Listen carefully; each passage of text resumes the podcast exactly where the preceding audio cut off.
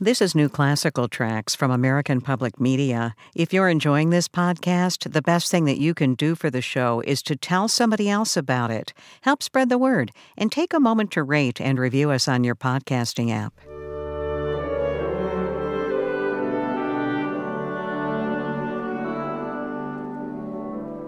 25 years ago, violinist Rachel Barton Pine put out a pioneering recording celebrating black composers of the 18th and 19th centuries. She decided to reissue that recording on its 25th anniversary, and guess what? She also refreshed it, kind of by an unusual twist of fate. You'll hear that story and much more this week on New Classical Tracks from American Public Media. I'm Julie Amacher.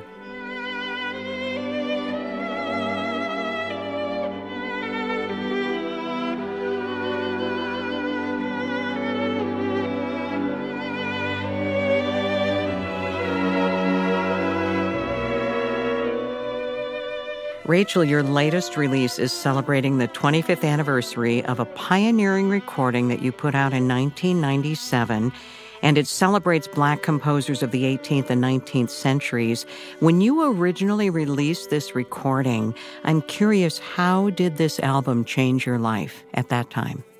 Yeah, well, it really did. I mean, I released it like I it would of any other record, music that I was personally excited about and really wanted to share with the world. And I naively wasn't even thinking about issues of inclusion or social justice or whatever. And then after the record was released, it was just, you know, totally uh, amazing. I started getting invited to serve on diversity panels and I joined the board of Sphinx and started getting numerous requests from students and parents and teachers and colleagues for more of this repertoire. Of course, I was far from an expert on it yet, um, but most of the people who've been doing a lot of work in Black music research were doing so in the realm of academia. And so if you think about like, the average Suzuki student in the average town somewhere in the US. They just didn't have access to the history and the repertoire. Um, you know, the fact that there were all black orchestras in America in the 1800s, which were kind of the equivalent of the Negro baseball leagues, or the fact that um, Frederick Douglass and Coretta Scott King played the violin you know, and that this is not somebody else's music. And then a lot of the music itself was long since out of print or in manuscript only, and even things that were published were not published in editions suitable for children. So after I started my RBP Foundation for the purpose of supporting young artists with instrument loans and financial assistance, I realized, wait a sec, I've got a not for profit here and a project that needs to be done, and um, why don't I go for it? And so I was really lucky that a number of generous people um, joined my board of advisors, some amazing conductors and composers, um, educators, performers, researchers, a lot of them um, African American, and and you know really helped guide um, the start of our project in terms of figuring out how, what to do and how to go about it. And now, of course, we've expanded way past our original beginnings as you know producing curricular volumes. That we have our coloring book and timeline poster, but also uh, just a lot of free resources on our Music by Black Composers.org website. We've got podcast lists and children's books that are on related topics and directories of more than 150 historic composers, more than 300 living composers, um, directories of sheet music, school presentation materials, bibliographies, discographies, and so on and so forth. There's just a lot of stuff there. There's still a lot more that we're working on, and it's very exciting. I mean, um, you know, we've been supporting programs through the years that specifically provide instrument lessons for youngsters from um, underrepresented communities. But now, like everybody is suddenly interested in this music. Better late than never, and it's really thrilling to see programs. You know that demographically where they're located, um, most of their students are maybe white and Asian, and they still want to play this music because, frankly, you know, besides ideas about representation it's just great music. And we've all been missing out by not having it in our lives for all these years. And, you know, that's the most exciting thing is that people are just like, wow, this stuff is great. And I honestly think it would have been part of the music that we know and love all along, if not for historic discrimination. Tell me a little bit about how people can access that website. Yep, it's just musicbyblackcomposers.org. That's easy enough. I also want to just um, ask you a little bit more about when you say better late than never. For others who are finally putting out recordings by underrepresented composers and artists. Why do you think it has taken so long for the classical world to embrace these composers and their music? Well, you know, the classical world is not for profit and you know even though they exist on donations they also you know ticket sales are important and it's understandable that you know they might be wary of you know being less conservative. And you know you want to make sure that the audience knows that they're coming to a program of music that they already know and love and it's hard to break free of that it's almost like a catch 22 because how can you know once they know these pieces they're going to love them but if they don't yet know them how will they ever get to know them and i think now um, with all of the attention given to issues of diversity um, thankfully you know the public and the programmers are are all realizing, wait a sec, we're missing out if we don't get to hear this stuff. And they're excited to discover it and trusting that, you know, things are being properly curated and what they get to hear will indeed be wonderful. And the happy thing is there's there's no lack of wonderful stuff to choose among. It's not like, well, there's a lot of second rate stuff and maybe a few decent ones. It's like, no, piece after piece, composer after composer is like first rate and there's so much and it's you know, whatever else is going on in the world that's of great concern, at least in this one area, we're on the right track and it's a great time to be participating in classical music. So, 25 years ago, you put out this pioneering recording.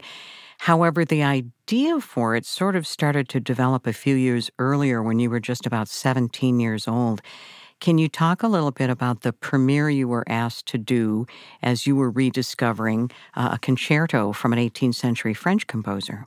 Yeah, well, I was really lucky to grow up in Chicago because whereas most people from my generation had never even heard of such a thing as a black composer until maybe when they went to college. Um, I grew up during my student years being very aware of this body of repertoire and of its high quality, thanks to groups like Paul Freeman's Chicago Sinfonietta, which is still one of the most diverse orchestras in the country in terms of its members and programming. Um, the chamber music collective called the New Black Music Repertory Ensemble. Um, Michael Morgan, the amazing African American conductor who was assistant at Chicago Symphony under Solti and then Barenboim, and also principal conductor of the Civic Orchestra of Chicago, where I served as concertmaster. Um, he would bring works by Black composers um, to us um, at Civic to play. And at one point, we actually did a concert entirely of the music of Black composers in 1992. It was mostly 20th century works um, by composers both um, living and, and no longer living. But um, there was a recently rediscovered composer. Um, we've all heard these days of the Chevalier de Saint Georges, the wonderful Afro French composer who is, you know, the greatest swordsman in Europe and the inspiration to Mozart and, you know, wrote all these operas and string quartets and violin concertos and all of that. But there is another um, composer from the same time, Chevalier de Meude-Monpas. There's no existing visual image of him, but all the musicologists for many decades assumed that he must be of African descent because his name always had, um, he was always called Chevalier de Meude-Monpas Lenoir. So what else could you think from the Lenoir? Well, years after my album was released, um, which because it was this this concerto which hadn't been played since the late 1700s, actually it sparked many things in my life, including starting to compose my own cadenzas. Um, you know, before that I had never written a cadenza for a Mozart concerto because I thought, well, how could I write one as good as Joachim? And then nobody had written one for this Meude-Monpas concerto. Of course, back in the 1700s, they would have just improvised it. And so I had no choice but to write my own. And I realized, wait a sec, doing my own cadenza is the most personal way I can express my feelings about the music. And after that, I started writing cadenzas to all the famous concertos as well. So that was also life changing, this experience of playing this. Um, this newly found historic work. But in any case, um, when it came time to record my first concerto record a few years later, I just I was so young that I I just felt like it wasn't quite time yet to record all the ones that I've since recorded among the you know the famous masterpieces, the Brahms and the Mendelssohn and the Beethoven and the Bruch and the Mozart and all of that stuff. So I thought, well, I really love this this Meude-Monpas, this French violin concerto, and I wonder what else I might put with it. And I went over to some libraries, including Center for Black Music Research, and I found other works for violin and orchestra by Black composers from the 1700s, 1800s, and 1900s. And I decided to do the classical and romantic era repertoire for my recording. And yeah, then years later, they discovered that Meude-Monpas had actually served in a regiment of the French army who all rode black horses. So the Lenoir referred not to his ethnicity, but to his mount. And so he was just actually a random white Frenchman, still an absolutely charming violin concerto. I'm glad I got to perform it and record it, but it certainly no longer belongs on my album of violin concertos by black composers. So that one was excised. And at the same time, back in 97, when I was looking for repertoire, among the various 20th century pieces I encountered was a single page from a Florence Price manuscript. And I was told that she had written two violin concertos, but that they, along with many of her other works, were considered to be lost to the world forever. There was no hope. They would never be found. They would never be heard. And this was really tragic because I knew her compositional voice from some of her songs and solo piano pieces. And it just seemed like such an incredible loss that we would never get to play or hear these violin concertos. And so, um, as I'm sure you've heard, just a few years ago, this treasure trove of her manuscripts was discovered in an old trunk in an abandoned farmhouse. It's like you can't make a story like that up. It's just so amazing. And um, yeah, and sitting in there among all the symphonic and chamber music were, were indeed both of her violin concertos.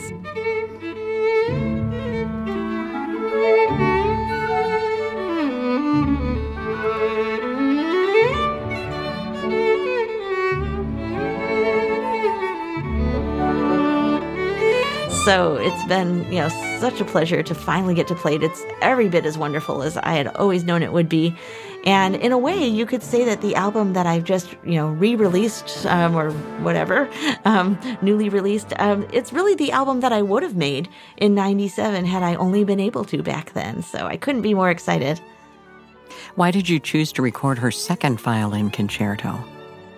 Well, her first violin concerto was really an experimentation in the genre from when she was much younger. It's also a very worthy piece, but the the second violin concerto is the true masterpiece. Um, it was from the very last year of her life. It's her fully mature compositional voice, and it's just absolutely great. Um, and I mean, the, both of them are getting performances these days, but you know, I think everybody would agree number two is the the best of the two pieces.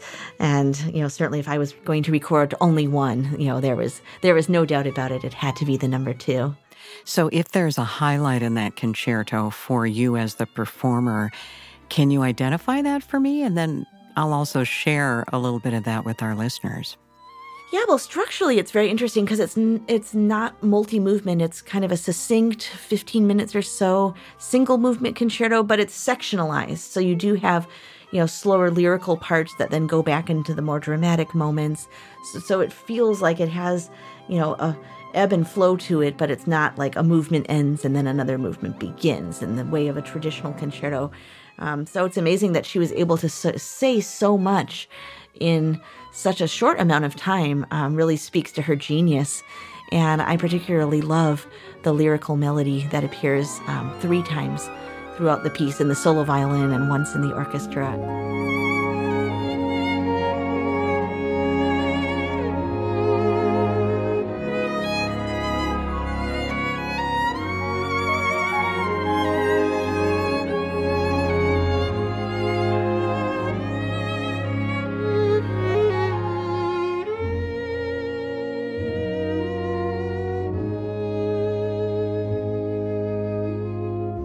Almost feels like close to a prayer somehow.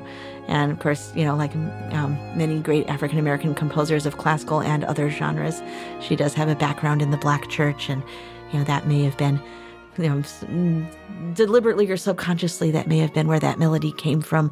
Um, I mean, it's an original melody, but, you know, that, that aesthetic, that feeling that she brought to it. But, um, yeah, there's uh, so much variety to her concerto. I guess I can't really pick a favorite moment because every moment is my favorite. I'm still getting to know it. I'm now performing it at concerts and, you know, finding new things each time.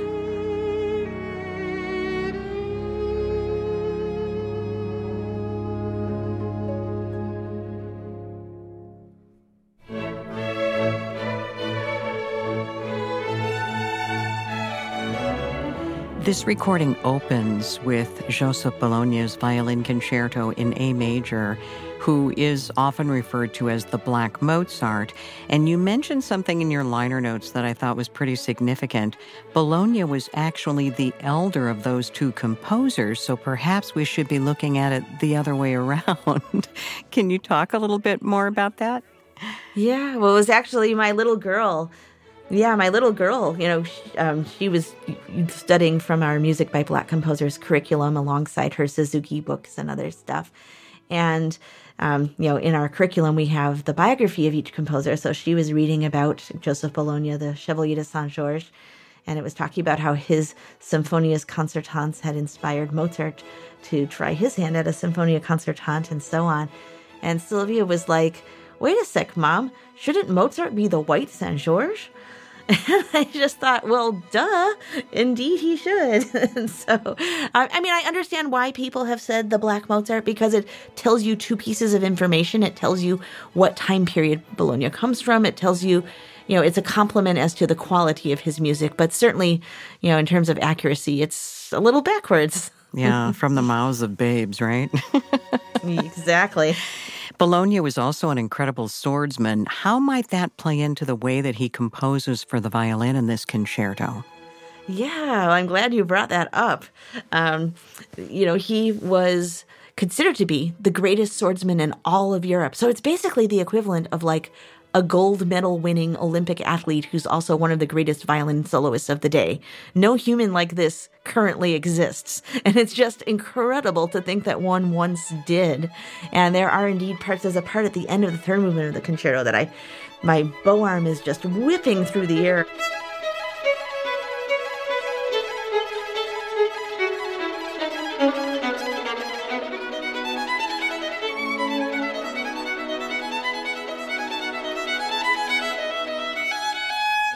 Can't help but think that, you know, somehow his his lance and saber had something to do with that passage. And my father, interestingly enough, was actually captain of the fencing team at University of Chicago and um, the the guy couldn't carry a tune to save his life. So the joke in my family was, if I'd gotten my dad's musicality and my mom's eye hand coordination, I probably would have been pretty bad. Um, but I always think of my dad's swords when I'm playing the music of Saint Georges.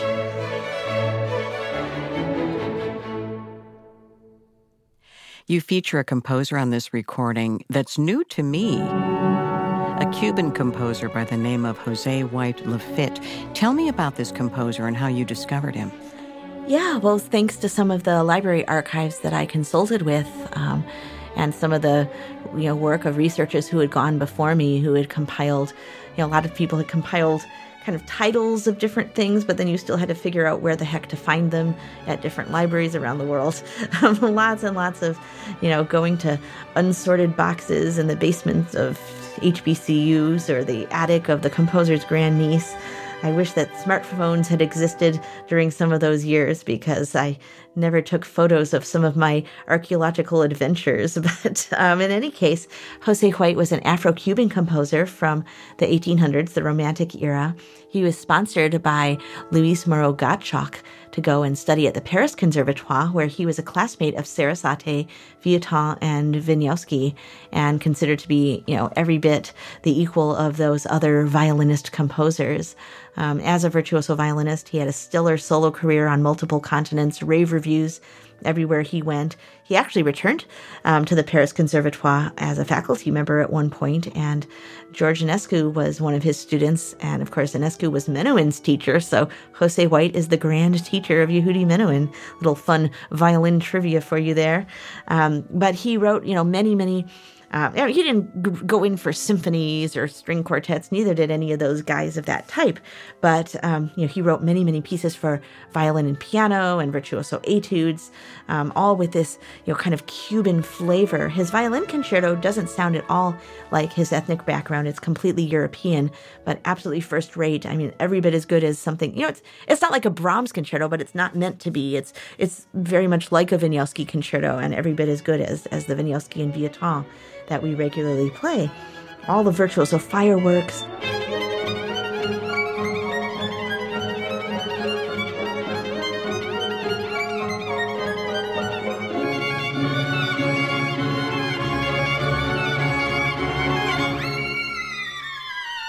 You know, the, the lush orchestration.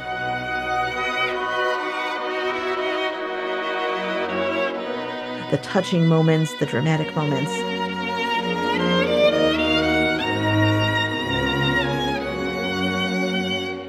Super enjoyable. And for 25 years, I've been trying to get professional orchestras to program it and have not succeeded in getting one single group to agree to, to do it. You know, how sad is that? You know, it's such a unique opportunity to reach out to both your Latino and African American communities in your town if you program this piece. And it's such a good piece. The audience is guaranteed to love it. But understandably, you know, orchestras are hesitant to put something on the concert program that audiences have never heard of. And is that catch 22? How are they going to hear of it if they never hear it?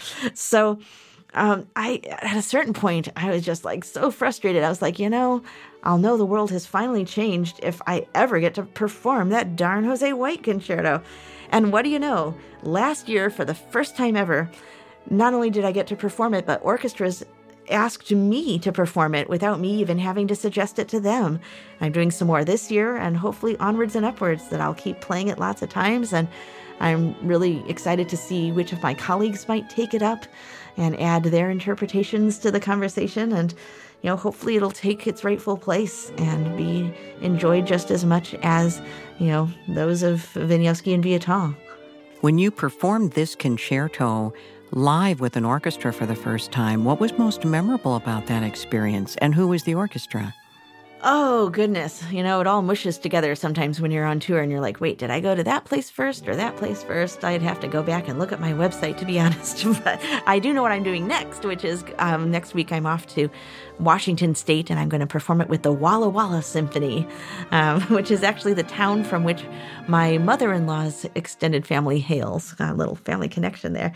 Anyways, um, but yeah, I mean, getting to hear it again after having not heard it um, you know, with the orchestra around me since 97. Of course, I've got my own album I can pop in on Spotify or whatever, but, um, you know, just hearing it around me and feeling the music again was such a great pleasure. But then seeing my prediction come true where the audience was on their feet and you know clapping very enthusiastically and i mean that was just so gratifying because i just you know based on the quality of the music and the, the type of music i just knew that people would love it but then seeing that confirmed was you know very very gratifying and um, gave me a lot of hope Rachel, in reissuing this recording and actually updating it 25 years later, what did you discover about yourself that maybe even surprised you?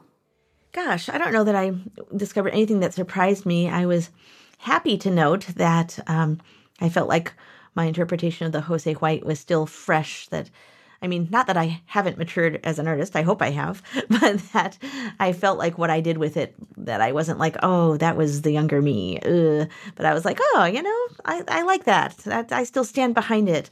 Um, the Saint Georges, I still think it's a good recording, um, but my.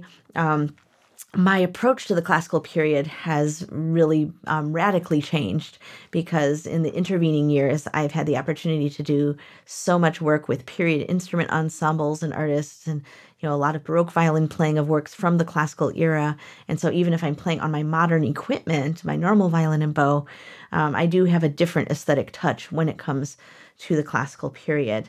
And so, when I listen to my old recording of the Saint Georges, it's still something I like and still something, you know, that I think is good violin playing, but it's not anymore the way that the current me would play it. Um, but yeah, but the Jose White and the Saint George actually still sound like the current me, and um, and then the Florence Price, of course, you know, is truly the current me, and I think people who listen to them all do hear, you know, more colors and more nuances, you know, from me 25 years after, you know, that many more thousands of hours of, of practicing and learning about music. And that's really nice. Of course, it's a different violin.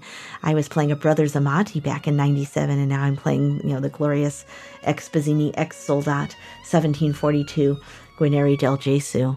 Um, so, you know, it's nice to to still feel proud of what I did back when I was um, almost a, a, kid, and then you know now to to also have the gratification of feeling like you know I've grown as an artist, and yeah, it's it's just fun.